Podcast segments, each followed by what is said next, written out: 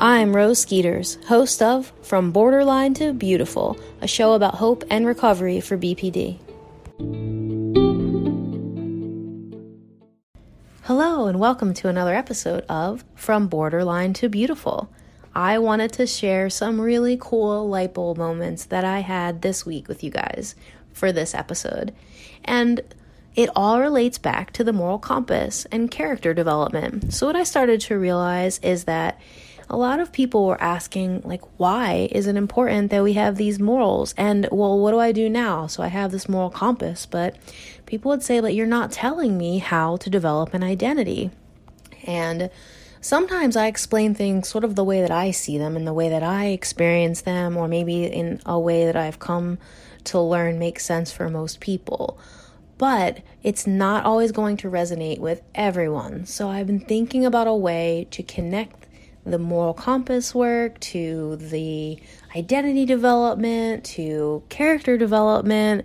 And funnily enough, this week, my 11 year old made that happen for me. So, this is what happened this week. and I'm so excited to share this with you guys. It was like a really cool moment for me to understand, you know, one, what went wrong for me growing up, and for, you know, most of you, I would assume, growing up as well. Um, and why this whole idea of having a moral compass and developing an identity and a character is so difficult. So, like we talked about last week, I have an 11 year old son, and I'm starting to realize that he is in that stage of life where he is developing an identity. So, I'm, I feel like it's going to be cool to be able to share with you a lot of the stories and things that we go through. So, this week, um, we were hanging out, and he is homeschooled, so he has, you know, like a lot of work that he has to get done, and uh, the school that he, we use the curriculum from is in California, and they had had some wildfires, so he started a little later in the school year than we anticipated. So, in order for us to have a summer and not be doing school like throughout the summer, we have to, you know, do a little bit more during the day for homeschool. And just a little bit of backstory to the curriculum that he uses incorporates, you know, some work around character development, around morality, um, around making good choices, around self discipline, things like that. So it's part of his curriculum to be talking about these things. And of course, as a family, you know, we are talking about growth and how to make good choices. It's just kind of part of parenting and then like my recovery process as well as you know the things that I'm doing to reparent him from some of the stuff that went dysfunctional when he had you know was growing up. So that's just a little bit of background for you. So anyway, fast forward, we're in the kitchen this week and I'm talking to him about how I'm, you know, how cool. I was like, "Bud, how cool would it be if this summer we didn't have to sit inside and do schoolwork all day and we can just be outside all day and like have a great summer because I was trying to motivate him to like, you know, do a little bit more work so we can get through June and kind of stop, you know, mid June, take a little break from school. And he goes, Well, I'd rather just sit around all day and just do school. And then he laughs and he goes, What? that would be if I had a lazy character. And I don't have a lazy character. And then he corrected himself and he's like, Well, I'm trying not to. So I'm becoming someone who doesn't have a lazy character. So I actually would rather be outside all day playing. And I was like, Whoa, you know, geeked out on that so hardcore. I was like, That's crazy. You know, like, that's amazing. You're trying to have this, you know, like hardworking character. So of course we have this little whiteboard on our fridge and I, you know, break out my marker and I'm like, what are all the other character traits you're trying to have? you know, so he was like obedient and respectful and hardworking, you know, and he listed off some other things. But I was trying to get a feel for why he was doing what he was doing and, you know, how he came up with that. And his his way of explaining it was just so simple. And he was just like, well, this is the way I am now, but this is who I'm trying to be. And so if I wanted to be someone who had a lazy character and I wanted to continue on in that way, then I would choose sitting at home all day in the house on my butt doing schoolwork. But if I want to be someone who's more hardworking, then I have to choose to want to go outside and to be moving all day. So to him, it was just so simple, right? Like, this is what he we've been teaching him and it's clicking in his mind. Like this is who maybe I was as a younger version of myself. And as I grow in from 11 years old to 12 years old then I have to look at who I want to be. And you know he does have this standard for that. So it is important to understand that the standard for that that we use in our household is spirituality. So he believes in God and so God has a standard for what, you know, like a moral morally sound person would be or someone who has like good solid character would be. And so that is what drives and motivates him because he wants to be a good person and try to achieve that standard. So if, if you haven't developed your own spirituality or your sort of sense of self and you want that to be something that you tie to your character development that might be something that you want to explore either on your own or with somebody that can kind of guide you through connecting a higher power to this idea of character development.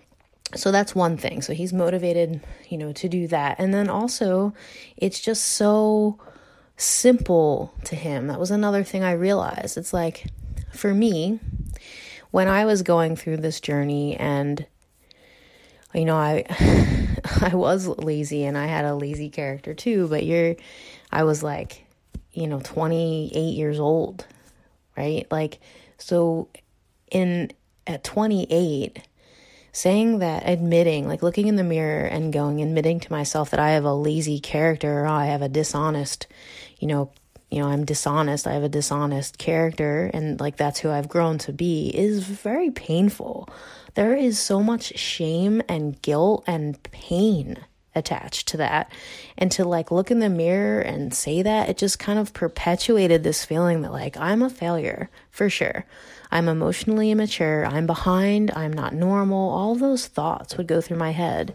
You know, but then we have this 11 year old who that none of that went through his head. He wasn't attaching emotion to lazy. And maybe that's because we don't you know, it's just, we kind of just move through and teach him that you honor and validate the emotion that you're having, and then you let it pass and you sort of talk it through. That's the way we do emotion regulation, I guess, teaching in our house. So when he said lazy, he wasn't saying it with shame attached to it or intense emotions attached to it. He was just literally saying lazy by definition, like someone who sits around all day, doesn't, you know, do a whole lot and is comfortable being in that space. And, you know, the difference is that he's only been alive for 11 years, whereas you and I, you know, some of you are 28, some of you are 58. Um, some of you are 18, right? So you're all at different ages, but regardless, you're all old enough to have had this emotional development and that's dysfunctional. So you attach lots and lots and lots of shame and guilt and emotional pain to those negative character traits, which becomes a roadblock to being able to choose and develop your moral character. So the way that I began to think about the moral compass work and, you know, this idea of character and identity development is that what we need to do is walk the path to becoming this person that has good moral character. And, you know, I don't want to discount that that's like a difficult thing to do because it is. Like I was saying before, you know, when I would think, oh, I have a lazy character or I have a dishonest character or I have a, you know, I'm, I don't know, like controlling character, then I would just feel so bad, you know, and I wouldn't really, you know, I understood like other people in the world aren't dishonest and that I could choose to be honest, but it was as if like maybe I didn't want to or I didn't believe I could or I would just get stuck in that shame space like, you know, like why me? It's not fair. And the problem with doing that for all those years is that I wasn't able to see that if I would have separated that shame and that emotional intensity and pain from the fact that I just developed these habits of being lazy and these habits of lying, that I wouldn't be able to ever make any different choice. I wouldn't be able to be any different, you know? And so I think that um, what I'm saying is that I want you guys to think about what your current character is. You know, what are the things that you would put down if I asked you who you currently are? It's painful to think that, right? To think like, well, I'm lazy or I'm dishonest or I'm backstabbing or I'm, you know, all of these other you have all these other negative character traits. However, I think it's very important for you to see who you've become, even if it's not this beautiful thing, because what you're trying to do in recovery, or at least like my message of hope, is that unfortunately, when you were 11 or 12 or 9, 10, 8, whatever it may be, you didn't have that, excuse me, that opportunity or ability to develop your moral character. I know for myself, like when I was young, I would have never been able to develop a good moral character. It just, it wouldn't have been, first of all, I didn't understand even what that meant. I wasn't being taught that kind of thing. And if I was, I wouldn't have known it if it hit me upside the head. Um, and also, there was a level of perfectionism, I think, that really needed to be met in my household. So, even if I was trying to be an honest person, honesty wasn't rewarded. And I, I felt like my behaviors were never, like the way that I acted, it was never good enough. So, I wasn't focused on identity development or character development. I was focused on how to be good enough for, you know, my parents or, you know, you know, for what their standards were, even if they weren't anywhere related to like what would be functional. Right. And so that was my focus is like being heard, being good enough, and, you know, sort of avoiding emotional pain. And so during the time where I was that age, my son's age now, 11, 12, 13, 14, 15, anywhere from like nine to teenager, that teenager space, I didn't have a guide. So my character development, what I the path that I walked was I walked right into laziness. I walked right into dishonesty. I walked right into, you know, becoming this dysfunctional person. Did I have good qualities? Oh, I absolutely did, just like all of you do too. However, I was convicted in my dysfunctional qualities. Those were the things I was convicted in. Like I knew that I was a good person, but I would just bend the truth if it didn't benefit me. So I had selfish character. I had dishonest character trait. And so I didn't understand that in order to grow, I would have to grieve the loss of the life that I that I wish I had, you know? To understand like it isn't fair that that's who I became. It isn't fair at all. But life isn't fair. And I've talked about this in other episodes too, right? Like life isn't fair. So it's painful to think, gosh, like this is the hand I was dealt. But we have to grieve that loss.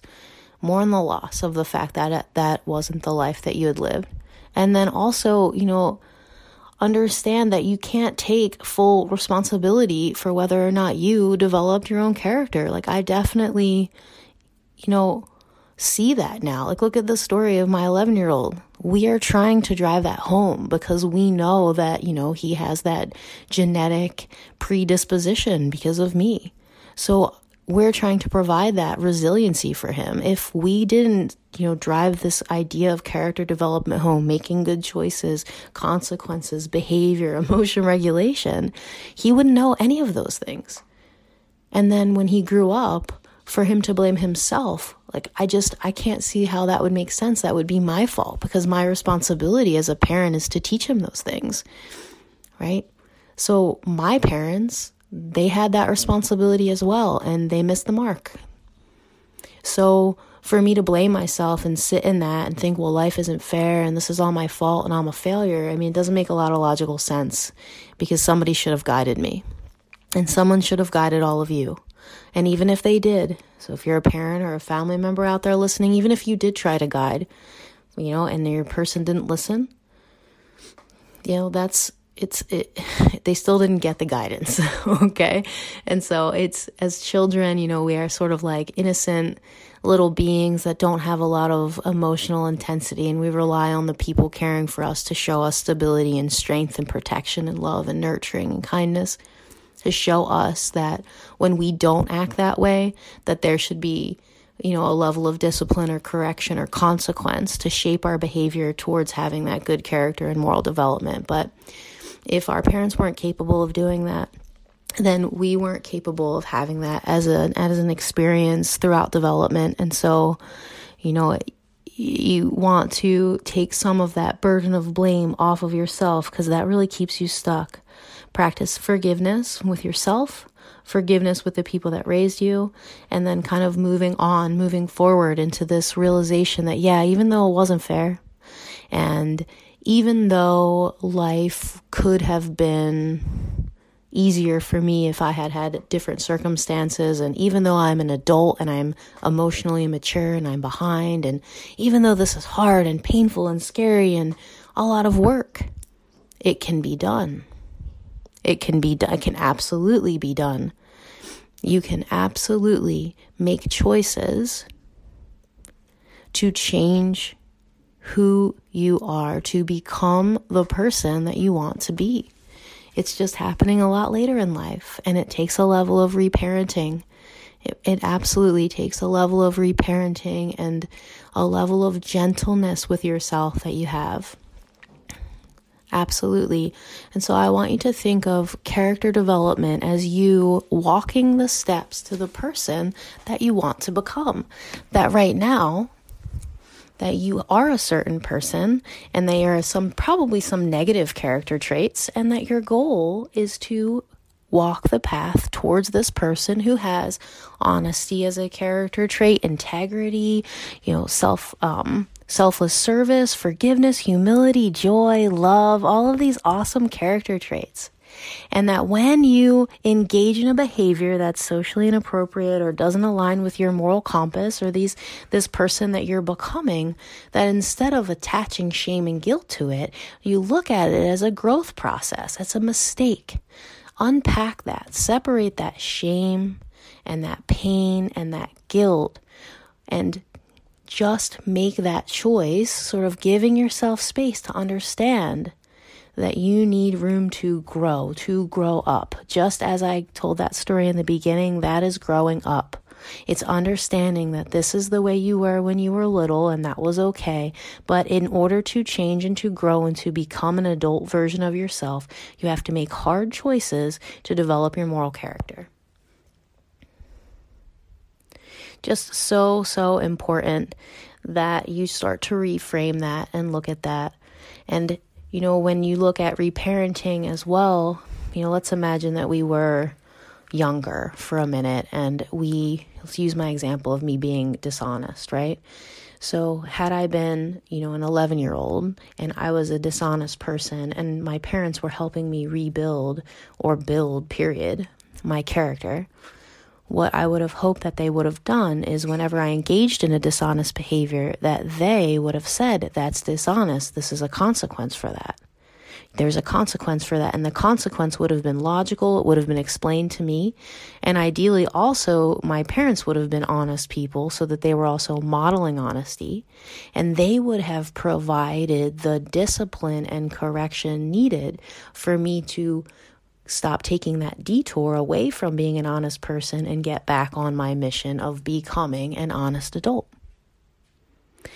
And so, as a 28, 29 year old, when I was doing this, if I had engaged in dishonest behavior, the problem, part of the reason why this is so hard for us guys, is that we have to be that parent to go, okay, you know, I actually had to say to myself, okay, Rose, no, like, you're trying to become an honest person. So when you're dishonest, that doesn't mean you have to say you're a failure or, you know, have all this shame. You can remember that your mission is to become honest. So there's consequences that come with that. And maybe a consequence is feeling shame. Right? And maybe shame is something I need to feel because shame drives behavioral changes, right? There's, you know, hyperbolic shame and shame spiral. And then there's like a healthy amount of shame or guilt that needs to be felt when you do something inappropriate. If I were to lie to all of you right now and say, I'm going to send every single listener, you know, a free hoodie or something, I don't know, right? If y'all just send me your addresses, I'll do that. And y'all send me your addresses and then production of the hoodie stopped or you know I lo- I didn't have the money or whatever to do the thing, I would feel shame for that because I was dishonest. I told you guys I would do something and then I wouldn't do that. And I should, right?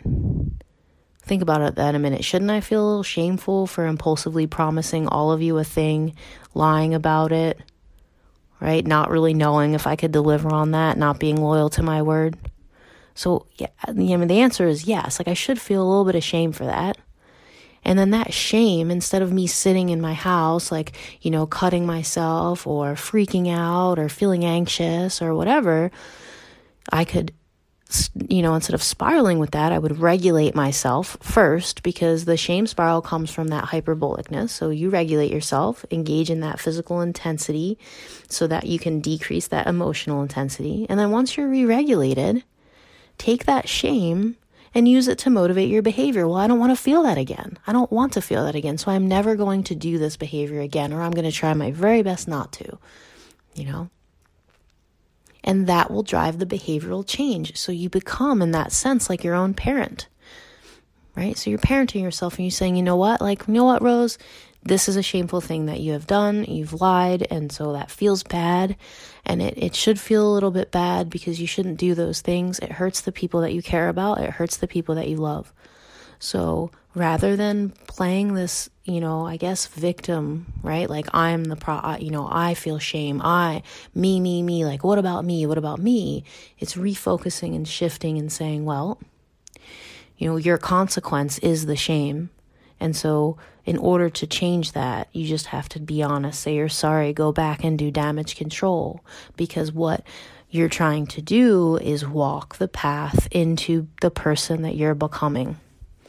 Right? So, I wanted to frame that for you this way because I know how hard this journey is and just really how painful it is. I have a group that, well, there's groups that I'm running right now, and in one of the groups, we were talking about how it's difficult to be consistent in recovery and it's just so hard to like learn this stuff. And I validate that. It is really hard. You know, sometimes when I say it, I make it sound simple, but you know, it's not simple at all. You know, even for my 11 year old, you know, when he couple days later, after that incident I talked about in the kitchen, you know, he's working out and he knows that he's trying to be hardworking and obedient and, you know, respectful and he likes working out, but we were doing something new and it was uncomfortable and he's doing it, but he's like really having a hard time crying through it, getting angry through it, but he's not saying anything. He's just experiencing that emotion and he's doing it anyway, you know, and that's hard. It's hard as a kid and it is even harder as an adult, I'd say. Because as a kid, you know, he knows once the workout's over, he's going to be okay and the emotion's going to be okay. And he also trusts us while we're all doing it together, you know. But as an adult, we don't really have that. We don't trust ourselves. We don't trust the world around us. So we have to have that, you know, that crying through the uncomfortable choices in order to, you know, create this new version of ourselves with this good moral character, right? But we can't. You know, sometimes the crying part of it is the part that really gets us stuck. So rather than crying and getting upset and doing it anyway, we cry and get upset, and that stalls progress. So it is really painful and hard. Absolutely. You know, the thing that really got me through that, and this is what I was telling the group, is that I had to, at some point, start to understand and really recognize like what I looked like when I was in the middle of an episode so that I could keep my eyes focused on my mission. You know, I think part of the thing that really helped me like continue to be motivated even when it got hard was that Jordan Peterson video that I talked about. I needed a way to remind myself exactly how bad my behaviors got. And that video really helped motivate me because in the video he says that people with borderline personality disorder can't implement any of the skills that they know that they need to have. And i didn't believe that because i already knew that that i had overcome a lot of things. And then he also says at the end of the video that when a two-year-old tantrums um you know it's like a two-year-old but when adult tantrums it's bloody terrifying. And I just got to thinking, like, at the time, like, my emotions go from zero to 60, right? Like, all your guys' emotions, they would go from zero to 60. And so when they were over, like, they were done. That's how it works. So oftentimes I would find myself, like, not wanting to be consistent with developing my moral character, with self discipline, with forgiveness, and just like flying by the seat of my pants when I was in a good spot because it was really difficult for me to viscerally, like, actually remember the experience of me in an episode because when I'm done, I'm done. And I'm sure a lot of you can relate to this. You know, did you ever have like a huge blowout tantrum, even if it was like over the top? Like maybe you've even broken things or whatever. And then when it's done, if you've created space from you and the person, you kind of like wipe your tears and are good. I remember doing things like this. It's, you know, I've already been pretty vulnerable, so I can tell the story. I remember having arguments with Jay when we were first dating, and I would leave his house. I would be able to leave. So after it was over, I would leave and I'd be on my way home. And like, I vividly remember like having been so upset just a few moments prior and then wiping my eyes, driving home, and like listening to fun music and being kind of happy. And I mean, going, like, thinking about, like, let me, you know, I'm gonna go get a snack. I'm gonna have a dance party. I'm gonna go home. And LJ was young at the time, so we're gonna go outside and, you know, draw with chalk. And, you know, I just start planning my day. Meanwhile, I was already done. You know, he's back at home upset. And he'd be upset for a while because I bounce back quickly, but it takes time for other people to bounce back. So I could apply that same thing to the reason why it was so hard for me to be consistent because I would forget. I mean, like to be real, we don't forget, right? We remember logically. But because our emotions come and go so quickly, we don't remember like viscerally the way it felt, the way other people felt, how it impacted us, how horrible it is. You know, a lot of the times that realization comes back when we're actually in the throes of it. And then, you know, ta da da da da, time passes, we're good. The person we're in a relationship with luckily forgives us because they're forgiving people, you know, and we just kind of go along. Like, meh, I don't have to do this. Eh, meh, I don't really need to be consistent or meh, I don't need to brush my teeth today or work out or regulate my emotions because I can just blah, blah, blah. I'm fine. We're good. And then bam, you have an itch, you have a bubble, and you're back in that spot again. You're like, oh, this is so hard. How do I do this? I'm never going to get over this. Yeah. Right? So that's where that video came in for me, is so that I could continuously remind myself that I had a problem and that I had to fix that problem and I had to fix it, you know, immediately. And so when I was feeling lazy, like I didn't want to do recovery, when I was feeling tired or, you know, when I was feeling like I'm good, um, I would listen to that to remind myself. And sometimes I would listen to it over and over and over again because that's how I am. And that reminded me if I had had a video of, you know, what my behavior, or if I had, yeah, if I had had a video of my behavior, I would have watched it. Even though it felt shameful, that's the thing that drove my recovery. I didn't want to act like that anymore. So instead of feeling shameful in a shame spiral, I used the shame as a consequence because engaging in tantrum behavior as an adult is socially inappropriate behavior and requires a consequence in order for change to occur. And so that's what, you know, I would have done. So I encourage all of you to think about that. What if I took a video of your tantrum? And then what if I, you know, and not in a mean way, guys, not in a mean way, just in a way to help you like you know, regain control. So let's say I took a video of your tantrum and then I showed the video to everybody at your workplace, or we showed the video to all of your friends or your family. If in that moment that video started playing and you were right on the verge of having an, an emotional outburst or having a tantrum, would you make the same choice? I'm thinking that most of you, when you're in that bubble, if you were able to see yourself and you're on the recovery path, that you wouldn't make the choice because you'd see it and it'd be kind of terrifying for you to see as well. And you'd remember, this is why I'm doing this. This is why I need to wake up tomorrow and take a shower and brush my teeth and find my hobbies and commit to the things that I'm doing in terms of recovery and to walk the path of having a good moral character and to go to my therapy sessions or my coaching sessions, etc. I need to do these things because I want to avoid engaging in that behavior again. And I can see it, right? Or maybe you don't take the video and show it to all of your friends. I mean, that would be kind of horrible. Like, I know for sure. I would, that would be very uncomfortable for me as well if I had videos of myself doing that. But maybe you just play it for yourself. I did have someone in one of my groups say that they had taken videos you know, to sort of prove that their partner was wrong when really kind of realizing that they played a big role in it and that they could listen to that. So they their choice is going to be this individual's choice is going to be to listen to that to help motivate them to change because even for them it's very uncomfortable. I mean, think about just how uncomfortable it would be if you could watch every single episode you you've had and you would like play that in a reel. And you know, yeah, it's just really motivating to do that. So it's just a thought that I had had. It's something that I had helped that really helped me to remember why I was on my mission is to really, you know, expose myself to how bad it, it was when I was in those really deep, dark places.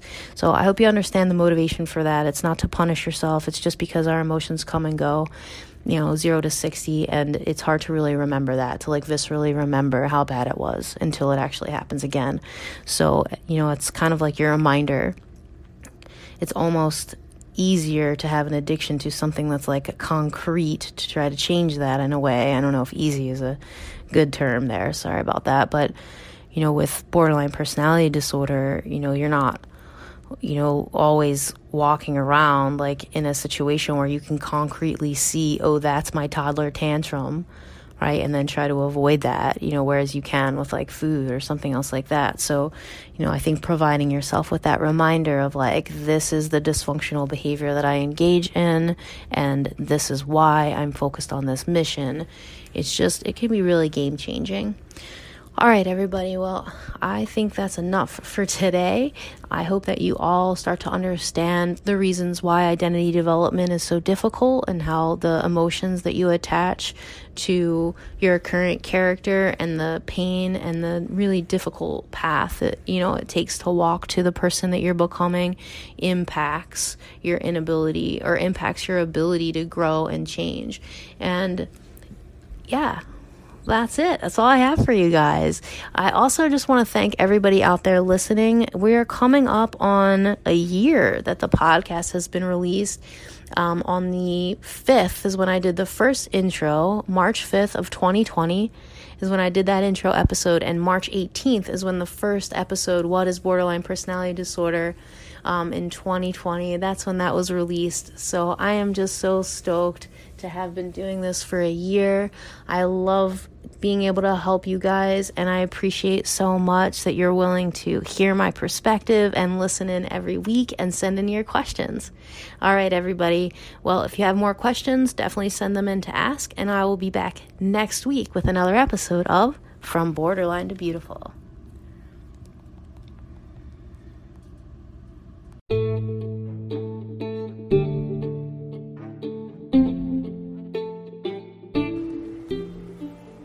Okay, thanks for listening. That was from Borderline and Beautiful, a production of Thrive Mind Body LLC, online coaching that helps frustrated individuals, resentful couples, and disconnected families navigate through tough times.